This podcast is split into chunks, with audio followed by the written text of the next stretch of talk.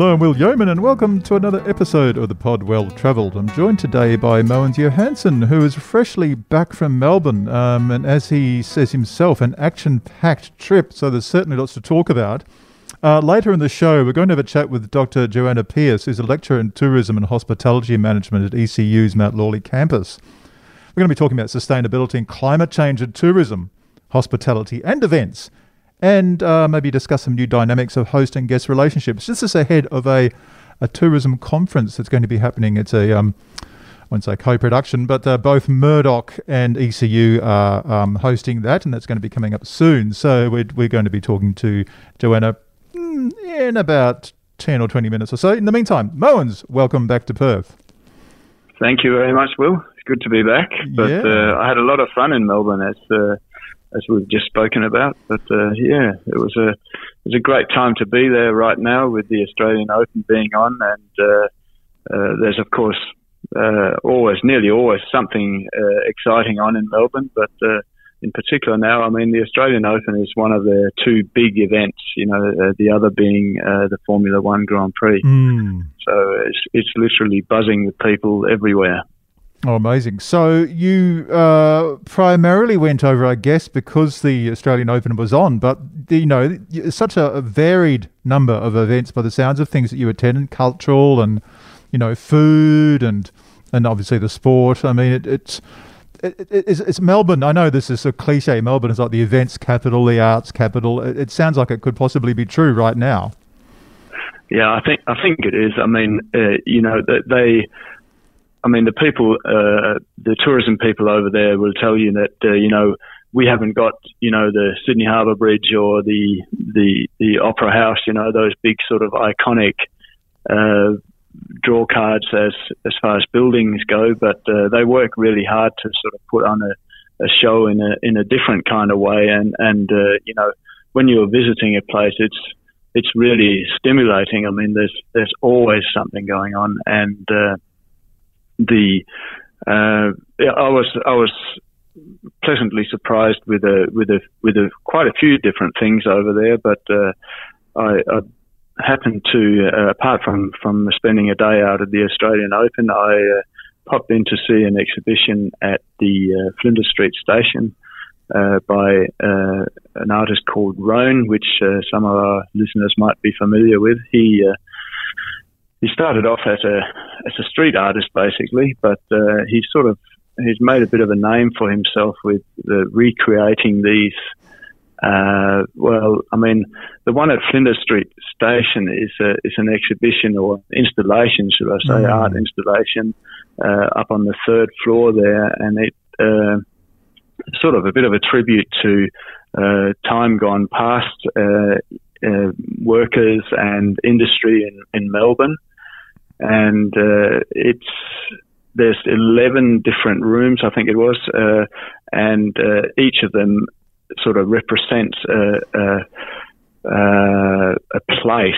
So it's a switchboard room, or a typing pool, or a pharmacy, mm. or an office, um, and I mean, everyone will interpret this slightly different, but but to me, the way it's been presented is that it, it it just looks like they've just literally walked out and the, the building or the room has just been left to decay. So there's an, I mean, the attention to detail is just uh, astonishing because, uh, you know, there's, uh, you know, in the typing pool, for example, there's, uh, there's paper still sitting in the typewriters that are sort of half, half finished or, you know, and, uh, you know, there's, there's uh, cardigans over the back of some of the chairs, and uh, you know coffee cups sitting coffee cups sitting around, and but the, over everything there's sort of like a fine layer of, of uh, dust, and you oh, know wow. there's cobwebs and all that kind of stuff. Uh, so it's kind of uh, it makes you wonder why they've just left it like that. mm. it's, it's, it's, sort of it's really quite bizarre. And then there's this other uh, theme running through the rooms. There's a, a, a large mural in each room, which uh, is a portrait of a model called Therese uh, Oman. Okay. And uh, she has sort of uh, Rone has sort of collaborated with her. Uh, they've obviously sat sat down, taken a lot of pictures, and uh, he's he's uh, produced these these murals of her and this uh, sort of close up portrait with the sort of different expressions in different rooms, but it's always sort of uh, looks like she's contemplating something, or mm. uh, it's got quite a sort of uh, how can I how can I best put it? Uh, you know, melancholic sort of look okay. to her. Mm. Uh, so, so it kind of gives you that sort of really sort of it's a bit of a haunting sort of experience, mm. but at the hmm. same time, it's sort of really uh, stimulating. I mean, you, you sort of I, I, I arrived there and uh, you know I'd seen some pictures of it and that sort of stuff, so I kind of felt like I knew what to expect, but it was really uh, really moving because uh, each of the room, apart from being sort of uh, recreated in, in great detail, and then this this sort of haunting sort of portrait, sort of looking over everything. Uh, there's also some uh, classical music that sort of just plays in the background, and mm-hmm. initially you don't really notice it. It's just when you sort of stand there taking it all in, this music sort of uh, comes into play, if you pardon the pun, as well, and uh, you know, there's, there's, subtle light changes. It's it's just really amazingly done. I, I really oh, enjoyed that particular fantastic. exhibition. Yeah, yeah. I, I, was seeing your um, images coming through on Instagram, so I've got a sort of sense of what it's like. Do you do you, do you recall how how long it's it's running for? It's running until the end of April, I believe. Oh, plenty of time. Uh, That's been, great. It's been mm. extended a bit, so if people are over there, it's definitely one that you shouldn't miss. Mm. I, I uh, you know, even if you're, I mean, I'm not, as you know, Will, not uh, an art expert by any stretch of the imagination, but uh, I, I really enjoyed this, and uh, it was just so, so well done and so thought provoking. And mm. as I said earlier, I think everyone will come away with a, a, different experience and a different take on it, and I think that's the beauty of it. Oh, it sounds absolutely fantastic. Now, while you were over there, you also ducked into the um, the Victorian uh, Art Gallery um, or Art Gallery Victoria, as it's known, I think, um, to see the Alexander yeah. McQueen exhibition.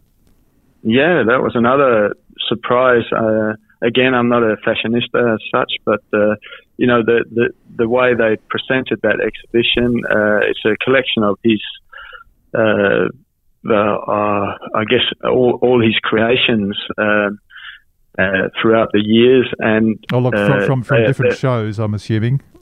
Exactly, yeah, yeah. and yeah. they're kind of sort of so they're, they have got sort of particular themes to them, mm. and uh, then uh, the the uh, uh NGVA or oh, what is it? Yeah, yeah National, National Gallery, of National Victoria, Gallery Victoria, have, yeah, NGV, yeah, uh, have um, added to it by their own collection and it kind of tells this story about where he got his inspiration from mm. for each of hmm. these collections uh, which to me was quite interesting. So, uh, so you can, you can see, for example, you know, there's uh, there's uh, paintings from uh, Scotland where he obviously comes from and where mm. he drew some of his, his, inspiration from for some of the collections, uh, and then. you know, there's there's references to Egypt, and there is, you know, Turkey and all all kinds of things. So the, so the museum has drawn on their their extensive collection and, and and, sort of paired it with some of these collections. So it's really uh, really well really well done. Yeah, that sounds incredible. And there there were uh, you know a lot of people in the gallery when you went there. Yeah, there was. I mean, school holidays oh, when, when, I was there, so there was literally people everywhere. Mm. Um, and and the gallery, apart from that exhibition, you know, also had uh, another one on uh, to do with Chinese New Year, which obviously draws quite a mm, few people in. Mm. And uh, they have an outdoor um, art installation as well at the moment, which uh, is uh, has got a sort of Greek theme to it, and uh, it's a recreation of. Uh, it's an architectural exhibition, so it's a recreation of the uh, some Roman ruins, and then, then they're being sort of uh, painted by local artists. So oh, it's wow. kind of like, mm. uh, yeah, it's a pretty amazing sort of place to wander around. Uh, and and just explore. So you know, I, I expected to spend you know an hour, an hour and a half or something like in there, and I think I spent ended up spending about three hours there, and I didn't mm. really feel like I got to the bottom of it. So it's pretty pretty amazing. That's incredible. So um, we haven't even talked about the Australian Open. How how was that uh, for you? Was was it quite an experience? Yeah, I mean, I've uh, you know as a as a press photographer in a previous life, I've covered the Australian Open oh, several course, times. Of uh, but mm. but to actually to actually go and sit uh, sit in the stands and uh, you know mosey around up in the outside courts and just soak up the atmosphere mm. was uh, was pretty nice. And uh, you know it's it's you know it's obviously about the tennis, but you know it's a really good sort of family day out. There's lots of activities for. Uh, for for kids uh, who who may not want to sit and and watch a whole tennis tennis match. So people, you know, uh, would would typically purchase, you know, I guess fan tennis fans uh, uh, who are visiting with families might choose to to uh, uh, purchase the ground pass, uh, which is the I guess the people's way to see the tennis rather than just a, a, seat in Rod Laver Arena, you know, to, hmm. to see the the the really big matches.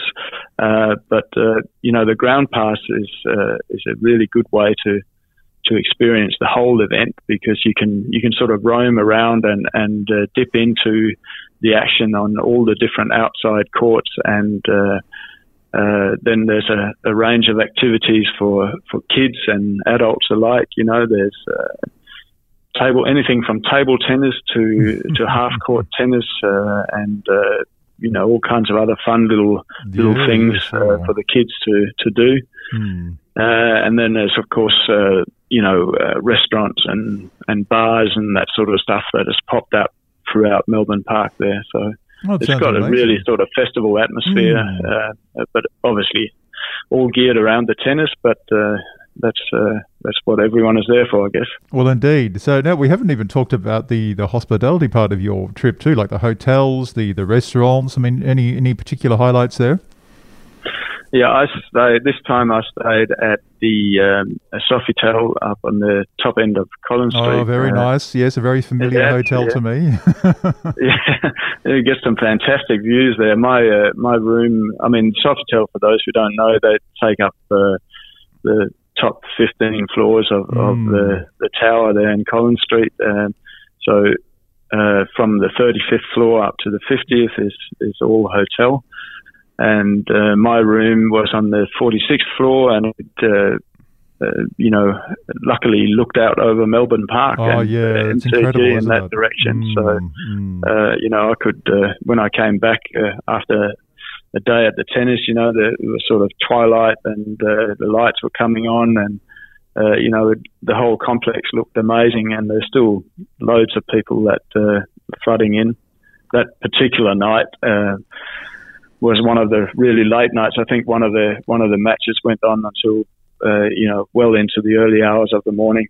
So um, so there's it's a it's a sort of uh, nearly 24 hour operation out yeah, there. Yeah, yeah, sure. No, amazing. Yeah, and look, that, that, that so called Paris end of Collins Street, it's quite beautiful, isn't it? Just to walk up there to your to your hotel.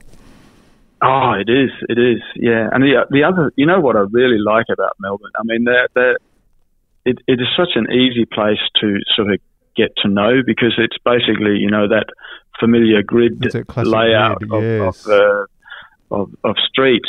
So, you know, if you're familiar with Perth, you know, just, uh, you know, up the size a little bit and, uh, you, you can pretty much easily find your way around. And the other thing is that, you know, within this CBD there, um, you can jump on and off a tram for free. Mm. You know, that, that, that whole area is, is uh, is free to use the trams, uh, and uh, they come all the time. So mm it's not like uh, waiting for a cat bus or anything like that. You know, no, there's, no, uh, there's always, there's a, always tram. a always a tram. So if you if you sort of don't feel like walking anymore, just jump on a tram, and uh, in a few minutes you're right down the other end of town. So, so I think I think that's they do that sort of thing really well. Yeah, uh, no, I agree. Mm. And uh, you know, then it's just a, a, nice place. All these laneways that uh, are just full of interesting stuff. I mean, yeah. a lot of it sort of geared around, you know, cafes and restaurants, of course, but uh, you know, there's so much other stuff and uh, you know, interesting shops. Um, I took an interesting guided tour with sort of a walking tour, which is actually something I'd recommend to anyone who who are uh, in any city, I guess, but uh, it's in, in, Melbourne in particular. If you haven't been there for a while or have never been there, it's a good way just to get the feel for the place, get the lie of the land, and then mm. you know some insights from the locals as to where to go and so on. So uh, that's then then you can from there you can you can you can pick the eyes out of it and, and do your own thing from there. Oh yeah, look, that's amazing, and I, and I love those laneways, particularly if I'm there and I, I, you know, don't really fancy a breakfast at the hotel. I can just go to one of those cafes and have an al fresco, you know, breakfast, and, and it's just nothing like it. No, no, it's fantastic. Uh, it, it, it really is good. So um, and and uh, yeah, I went, I popped out to the um, the Melbourne Museum as well, and and that was absolutely buzzing. Being school holidays, mm. they were just um, you know kids running around looking at the uh, the dinosaurs, and uh, you know it's it's quite interactive out there. It's a, a relatively new museum, like uh, like our own here in Perth, mm, but uh, mm. Uh, uh, and you know just a, a real sort of interactive place to to visit. You know, it's it's, it's not like the museums of old at all. Mm, okay, well, it sounds like um, you you weren't wrong when you said it was an action-packed trip. That's that's incredible. No, no, and then you know that you know I haven't even touched on the dining experiences. Yeah. well, what give, give us give us give us a couple of your highlights then. Um, the highlight for me was um, being on of Scandinavian descent. Was I mm. visited a new uh, Scandinavian restaurant. Oh wow! Uh, it's called Freyja. It's uh, down in the uh, Docklands end of Collins Street, oh, if yes. you like. Yeah, so the, the opposite uh, end to where you are with the yeah, hotel. the opposite mm. end. Yeah. Um, and uh, that was just amazing. I had sort of a tasting menu of, of all the the, the different, uh, well, not all the different, obviously, but some of the the most popular dishes there. That was amazing.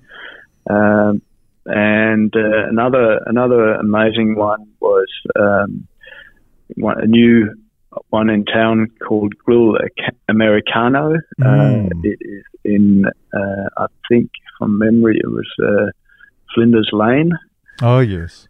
Um, up up the, uh, the, sort of Parliament end of of that. Mm. Um, and that was that was really nice as well.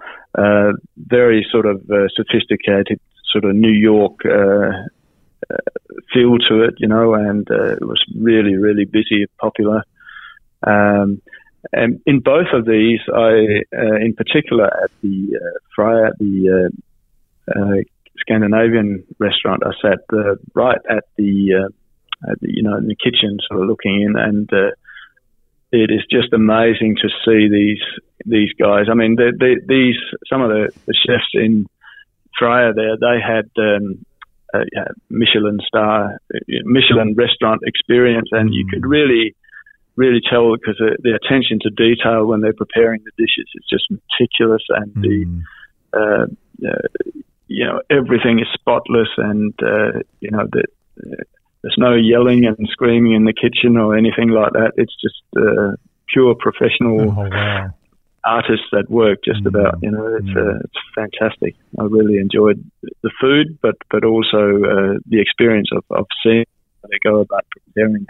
Yeah, look, it's amazing. So, for anyone thinking of going to Melbourne soon, there's no shortage of stuff to do, even, even if you miss the um, Australian Open, and there's just so much going on all the time by the sounds of things.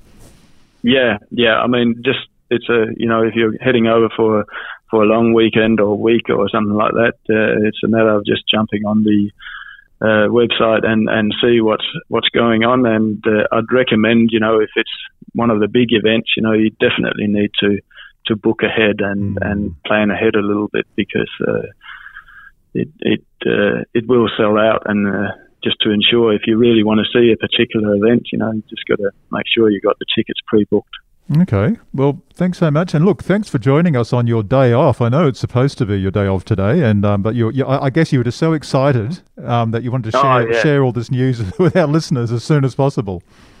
yeah, no, no problem at all. I'm, I'm glad to glad to talk about it because it's still uh, it's still sort of fresh in my mind, and uh, you know, I, I honestly did have a fantastic time over there. I was only over there for three days, but it felt like uh, much more than that because there was Mm. just so much to do. Yeah, and of course, readers can uh, read your feature in this weekend's West Australian as well and see some of the fabulous photographs. So that's something to look forward to as well. Um, in the meantime, we're going to cross over to Joanna now to hear more about the uh, the tourism conference and everything associated with that. So I'm going to let you get back to your day off, Mogens. Thanks again for joining us on the Pod Well Travelled. My pleasure. See Hello, Joanna, and welcome to the Pod Well Travelled. Thank you very much for having me. It's a pleasure to be here. Now, just tell us a little bit about this conference, which I believe Edith Cowan is co-hosting. Yeah, it's a um, collaborative conference with um, Curtin Universities and Murdoch University, and it's uh, got a very long title called the Council for Australasian Tourism and Hospitality Education. and this year, we're um, having it as sort of a, a, play on the compass um, of west, east, south, and north, redirecting research in tourism, hospitality, and events. Because, of course, we're all coming out of this post COVID world. So, what does that actually mean for um, tourism, for hospitality, for events, and even the education and how we educate um, our, our students in this post COVID world? So, that's sort of the, the flavour of the conference for this year. No, look, absolutely, that's excellent. Um, and roughly, I mean, it sounds like you've got a lot of speakers. Uh, Roughly, how long will it go for? Yeah, so it's over two and a half days, uh, and it's being held down in the Esplanade uh, in Fremantle because, of course, with three universities, it's easier to get together in the one place. Indeed. Um, and we've currently got over uh, 180 registrations with um, a number of people coming from across Australia and New Zealand, and we've also got people coming from Europe and Japan as well. Uh, given this is one of the first pure face-to-face conferences that um, we've had since COVID, everyone's keen to get back into the same room and, and actually see each other face-to-face now, which is great to see. No, absolutely. Now, you're um, a lecturer and course coordinator in tourism and hospitality management at ECU in Mount Lawley, and I'm just wondering how the um, the academic work for you and so forth has changed um, during COVID, and now that we're, as you say, coming out of the um, well, certainly maybe not we're not coming out of COVID necessarily, but we're coming out of the restrictions that are involved with COVID. So, so I mean, you know, what, what what sort of changed for you as someone who's in this working in this space? Yeah, so firstly, in relation to our students, of course, we had to really pivot very quickly online uh, Mm. during 2020, uh, 2020 and 2021. Um, and we've now, thankfully, um, with the easing of restrictions, gone back to being on campus. And we're actually seeing a number of students really coming back to be on campus and they're really enjoying being able to actually get out of home and get away from the computer and actually interact with other students and the lecturers as well. So, firstly, that's a really good point. Um, but secondly, we are seeing a little bit of a change in what we're teaching uh, in our tourism and hospitality degree. So we are seeing things like um, the increase in rise in technology and how we can use technology to Mm. overcome some of the issues that became apparent with COVID.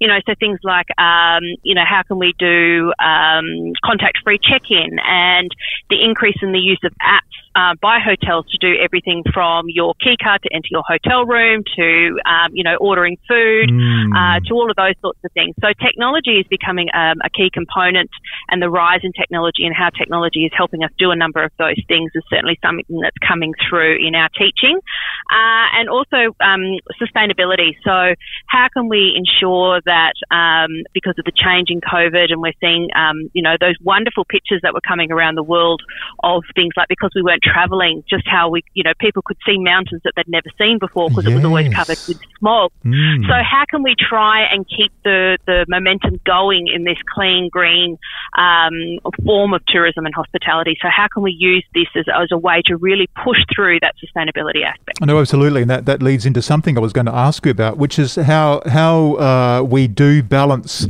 the the economic sustainability and the environmental sustainability. I mean, as I say, if if indeed they are separate, because they're probably not. They're probably um, it's a symbiotic relationship. Absolutely. Um, and I guess it sort of depends on your definition of sustainability. So, sustainability, of course, can mean that uh, long term, so, you know, in mm-hmm. terms of keeping something sustainable over the longer term. Uh, but certainly, what I teach within my Sustainable Tourism Development Unit is how can we ensure that we embrace the uh, sustainability uh, in terms of sustainable development? So, how can we make sure we balance the uh, good economic bits, the good social bits, and the good environmental bits to have mm. the best mm. outcome and so that's where we're seeing this change in how people are thinking in terms of you take that longer term view um, of, of balancing the economics and environment because often a lot of the environmental things that hotels can do or other um, industries can do can cost a lot initially. So if you think like, for example, you looked at putting solar panels on your home, um, you know, the initial cost of doing it is very expensive. Uh, but if you look over the longer term in terms of how much money you save on your bill each time, you can realize that it can and can pay off and, and be better for you in the longer term. And this is what we're seeing embraced by hotels is that they realize it might be an, an, uh, um, a big cost initially in terms of startup. The benefits they get through the longer term um, are, are, far outweighing um, those initial startup costs. Mm. So we're starting to see that economic and environmental aspects slowly coming to come to a more even balance in terms of embracing green initiatives and, and still having that economic profit and that economic viability. I think you're absolutely right. And I think the opportunity is there for, for example, hotels which are new builds and not just refurbishments. And I, am thinking, um, I remember when the uh, the new um, Hilton Garden Inn in Albany came online. Um, I've been mm-hmm. there a couple of times and just seeing what they were doing with all the new technology that you mentioned and just yeah. the, the, the, the, you know the really efficient use of water of, of electricity um, it was just amazing yeah, anyone will tell you it's a lot easier to put uh, technology into a new build than mm-hmm. trying to mm-hmm. retrofit. So, um, and that's the great thing is that there are a number of products out there that they can use. Uh, and we're also seeing people, um, companies and builders embracing what's around them. And that's part of the key with sustainability is recognizing that what may work in Europe may not necessarily work here in mm. Australia. So, for example, we can embrace solar panels because we get so much sunshine.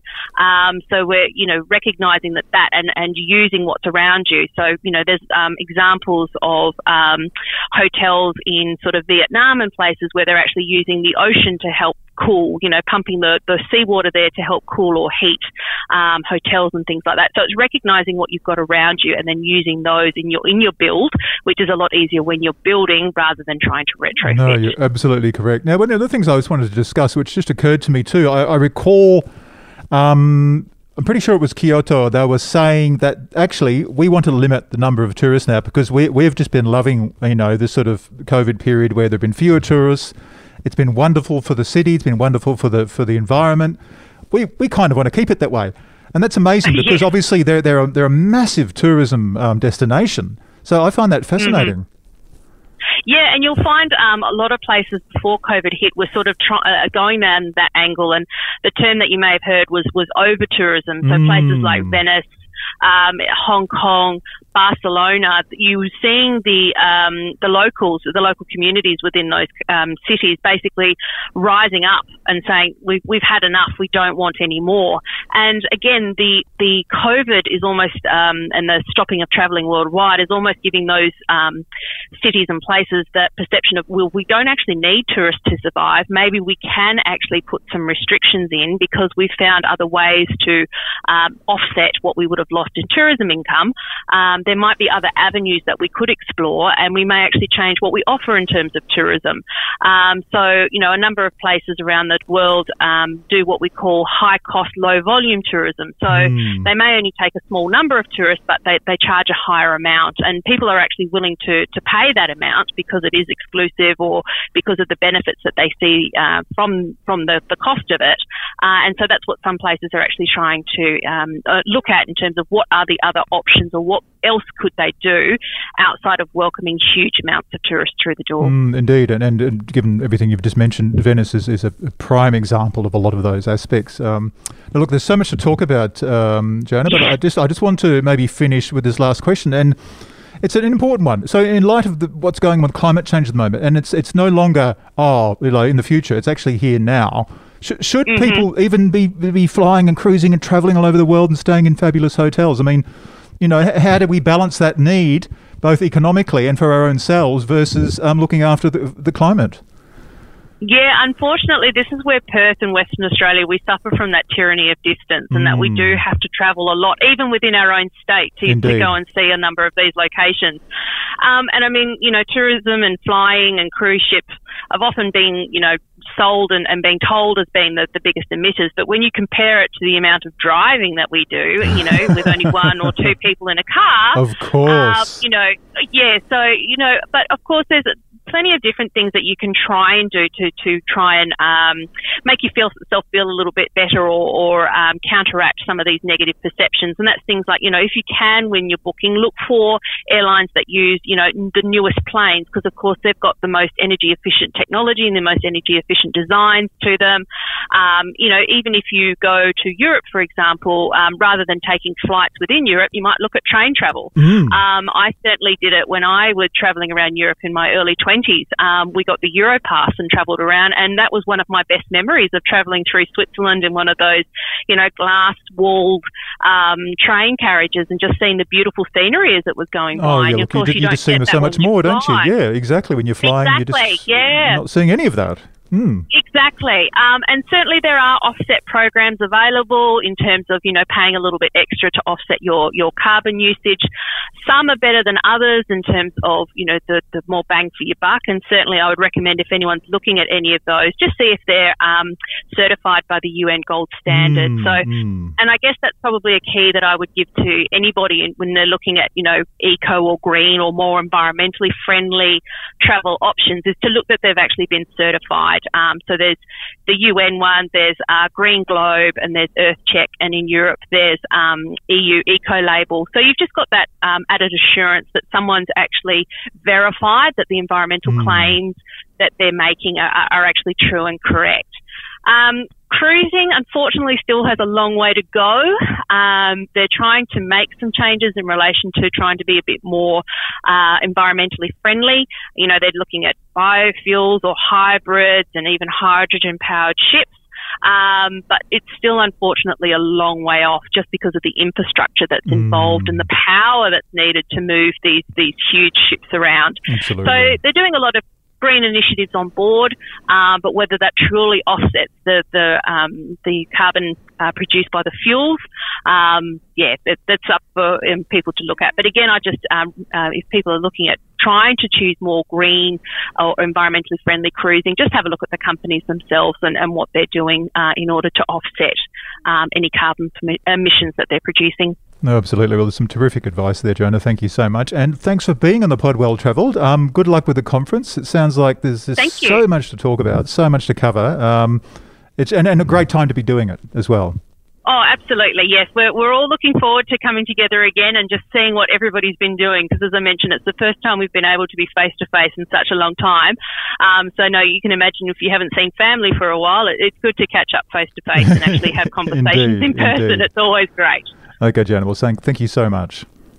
Thank you for having me.